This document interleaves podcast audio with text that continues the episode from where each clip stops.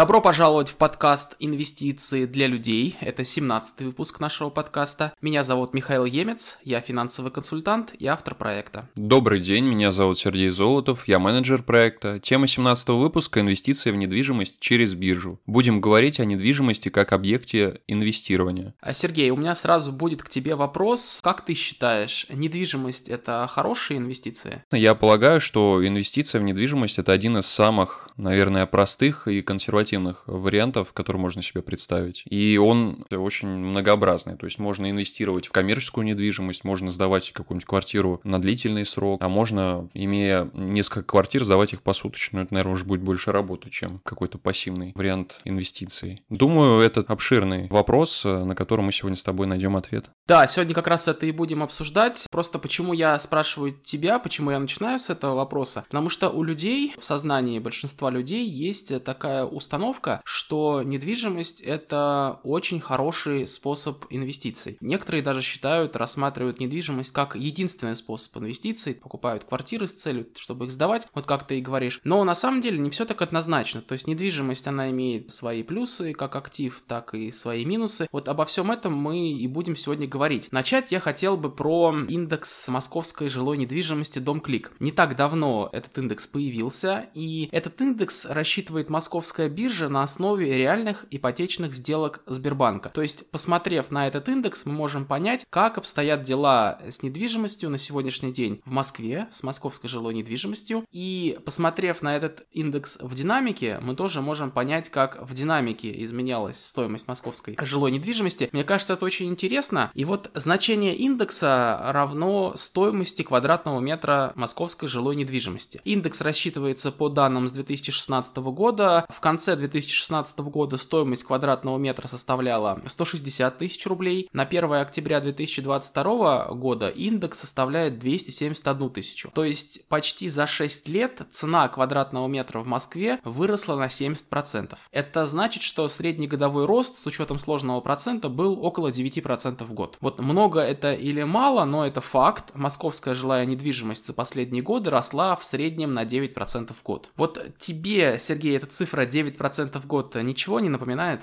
Мне кажется, что это среднегодовая официальная инфляция. Ну, может быть, плюс-минус. Да-да-да, очень похоже, потому что недвижимость – это товар, и свойство любого товара дорожать в цене в среднем со скоростью инфляции. Инфляция – это рост общего уровня цен. Вообще все вокруг растет на уровень инфляции в среднем. Недвижимость – это такой же товар, который покупается и продается, и тоже с течением времени становится дороже, просто потому что в экономике есть инфляция. Вот это прирост цены самого объекта недвижимости. Но кроме прироста цены у объекта недвижимости, есть еще и текущий арендный доход. То есть итоговая доходность инвестиций в недвижимость становится больше. Это не только прирост рыночной цены, это еще и текущие арендные платежи, которые вы получаете, пока а, владеете, то есть по сути инвестируете в эту недвижимость. И по сути московская недвижимость действительно в последние годы была одним из самых доходных классов активов. Но это же не значит, что так будет и дальше. Да, все правильно. Доходность в прошлом не гарантирует доходность в будущем. И мы помним про диверсификацию, то есть разделение активов между разными классами активов. Недвижимость может занимать и, наверное, должна занимать как объект инвестиций в вашем портфеле какую-то долю. Вот какая доля должна быть проинвестирована в недвижимость, это вопрос, каждый этот вопрос решает для себя, там сами или с помощью консультанта. Получается, что инвестиция в недвижимость это все-таки инвестиции для состоятельных людей квартира может стоить несколько десятков миллионов, а коммерческая недвижимость может продаваться за миллиарды рублей. Да, если инвестировать в недвижимость напрямую, то это очень дорого и сложно. Даже если у тебя есть миллиард, и ты можешь себе позволить купить торговый центр целиком, чтобы сдавать торговые площади в нем, тебе придется тратить слишком много времени на операционную работу, тебе придется найти арендаторов, тебе придется заключить с ними договоры, тебе придется контролировать, чтобы они платили за ту а, недвижимость, которую ты им сдаешь. Обслуживать нужно всю эту недвижимость. Это очень сложно и неудобно. На помощь нам приходят коллективные инвестиции. Это тема одного из наших предыдущих подкастов. То есть инвестировать в недвижимость можно через паевые инвестиционные фонды. Это очень удобно. Михаил, а как наши слушатели могут получить твою консультацию? Я напомню, что я, Михаил Емец, финансовый консультант, консультирую инвесторов по теме инвестиций. Вы можете записаться ко мне на встречу по ссылке из описания к этому подкасту. На встрече мы с вами познакомимся, определим ваши финансовые цели, поймем, какие инструменты подходят для достижения ваших финансовых целей, как инвестиции помогут достигать ваши финансовые цели быстрее. В том числе мы сможем обсудить актуальные варианты инвестиций в недвижимость. Оставьте заявку по ссылке из описания к этому подкасту. Михаил, а как конкретно работают фонды недвижимости? Вот мы с тобой в одном из предыдущих выпусков обсуждали, что в недвижимость инвестируют через закрытые паевые инвестиционные фонды, ZPIF это называется. Начинается все с того, что управляющая компания, она должна быть обязательно с лицензией Центрального банка,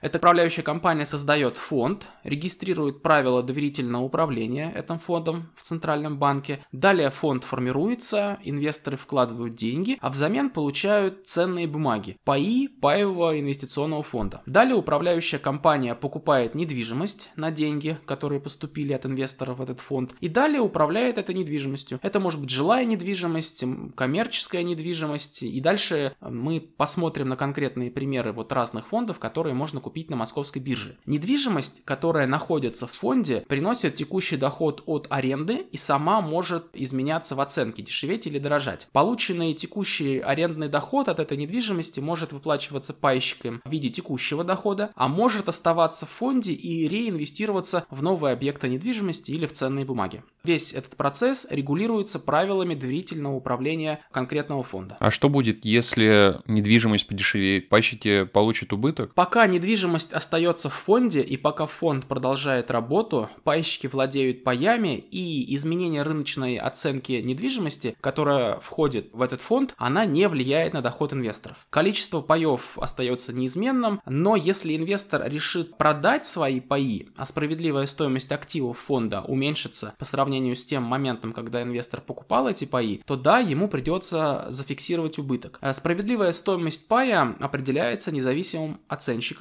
и да, действительно, активы фонда, даже если это фонд недвижимости, могут обесцениться. Это может быть из-за некачественного управления управляющей компании, это может быть из-за плохих рыночных условий, то есть даже инвестирование в фонда недвижимости связано с риском потери инвестированного капитала, это правда. Я помню, что закрытые паевые фонды могут торговаться на бирже, а могут не торговаться на бирже. С фондом недвижимости это также? Да, если паи фонда листингованы на бирже, то вы можете продать их в любой торговый день по рыночной цене. Если паи фонда не листингованы, то продать их будет сложнее, но все равно это можно будет сделать на внебиржевом рынке. В этом случае вам нужно будет найти покупателя на ваши паи, потому что управляющая компания сама не обязана выкупать паи у инвесторов. Таким образом, если фонд не торгуется и покупателя вы не нашли, то единственный способ выйти из фонда это дождаться его прекращения. А когда фонд прекращается, все активы фонда в нем распродаются и деньги распределяются между пайщиками. Какие фонды недвижимости можно купить на московской бирже? Вот сейчас мы как раз посмотрим на конкретные фонды недвижимости, которые есть на московской бирже, и они будут разными. Вот первый пример это ZPIF Parus OZN, это управляющая компания Parus управление активами. Она сформировала этот фонд, и в этом конкретном фонде находится только один актив. Это логистический центр интернет-магазина Озон, расположенный там где-то около Твери. Вот по оценке, независимой оценке, стоимость э, этого актива составляет 2,5 миллиардов рублей. Фонд сформирован с привлечением капитала инвесторов и кредитов, то есть часть собственных денег, а часть кредитных денег. Ориентировочная доходность этого фонда составляет 10% годовых, и доход по этому фонду выплачивается ежемесячно. Работает это очень просто, то есть фонд владеет этим логистическим центром, Озон как основной пользователь и единственный, по сути, пользователь этого логистического центра платит аренду, арендные платежи частично идут на погашение кредита, который привлекался для реализации этого проекта, ну а частично арендные платежи распределяются между пайщиками в виде текущего арендного дохода. Все просто. Ты как инвестор не можешь себе позволить купить логистический центр за 2 миллиарда, а группа инвесторов может это сделать, объединившись вот коллективно в паевый фонд. Второй пример – это запив ПНК Rental. Это запив недвижимости, которые специализируются на складах, распределительных центрах, производственные здания и так далее. То есть в первом случае мы посмотрели, например, фонда, где один объект недвижимости. Это пример фонда, где несколько объектов недвижимости, которые точно так же сдаются в аренду арендаторам. Арендаторы платят там, ежемесячно или ежеквартально арендные платежи, и эти арендные платежи распределяются между пайщиками фонда. Раньше этот фонд платил текущий доход ежеквартально, сейчас они перешли на ежемесячные платежи, и ориентировочная среднегодовая доходность там около 12% годовых. Третий пример фонда недвижимости – это запив Дом РФ. Управляющая компания Дом РФ создала этот фонд недвижимости. Внутри этого фонда находятся жилые многоквартирные дома. То есть э, вот первые два примера – это такая коммерческая недвижимость. Третий пример – это жилая недвижимость. Для примера, в Москве, в районе Ходынского поля, когда-то давно был э, настоящий аэродром, потом этот район переделали. Сейчас там э, хороший жилой район, и вот в этом хорошем жилом районе построили ЖК «Лайнер». Этот э, ЖК вошел в имущество этого фонда, и квартиры в этом ЖК «Лайнер» сдаются в аренду. Для примера, там квартира-студия площадью где-то, наверное, метров 20 сдается за 60 тысяч рублей в месяц. Соответственно, люди, которые там квартиры снимают, эту аренду платят, эти арендные платежи управляющие компании получают, и она их распределяет там между пайщиками этого фонда.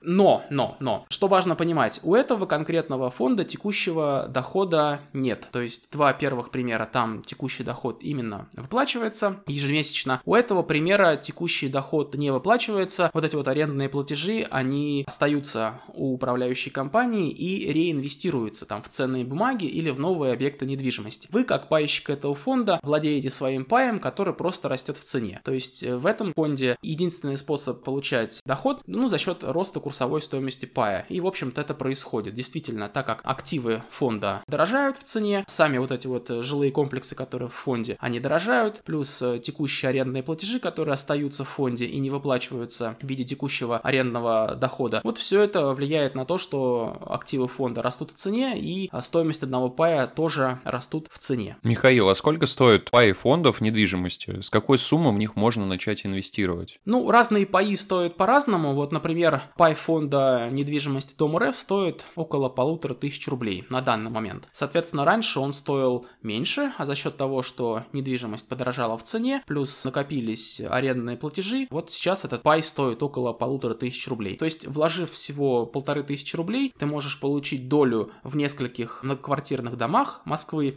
и получать доход от сдачи в аренду этих квартир. Но должен предупредить, что инвестирование в фонды недвижимости это не всегда просто. И перед тем, как инвестировать в фонд недвижимости, нужно хорошо разобраться в правилах доверительного управления этим фондом. Оценить ликвидность этого фонда, ликвидность торгов паями этого фонда, если торги вообще есть, и так далее. Некоторые фонды недвижимости доступны только для квалифицированных инвесторов. Для некоторых нужно пройти тестирование. Об этом мы, кстати, говорили в одном из предыдущих выпусков нашего подкаста. Наши слушатели могут получить твою консультацию. Да, э, конечно, ссылка для записи на консультацию в описании к этому подкасту. Инвестиции в недвижимость – это еще один способ сохранения денег, но отнестись к этому вложению следует ответственно, чтобы избежать лишних трат и убытков. Например, спонтанная покупка квартиры без сдачи ее в аренду из потенциально доходной инвестиции превращается в пассив, который требует денег на содержание. Но есть альтернативные варианты, например, коллективные инвестиции, то есть закрытые паевые инвестиционные фонды, которые в том числе торгуются на московской бирже. Это был 17-й выпуск нашего подкаста. Мы говорили про инвестиции в недвижимость недвижимость, а также про закрытые паевые инвестиционные фонды недвижимости.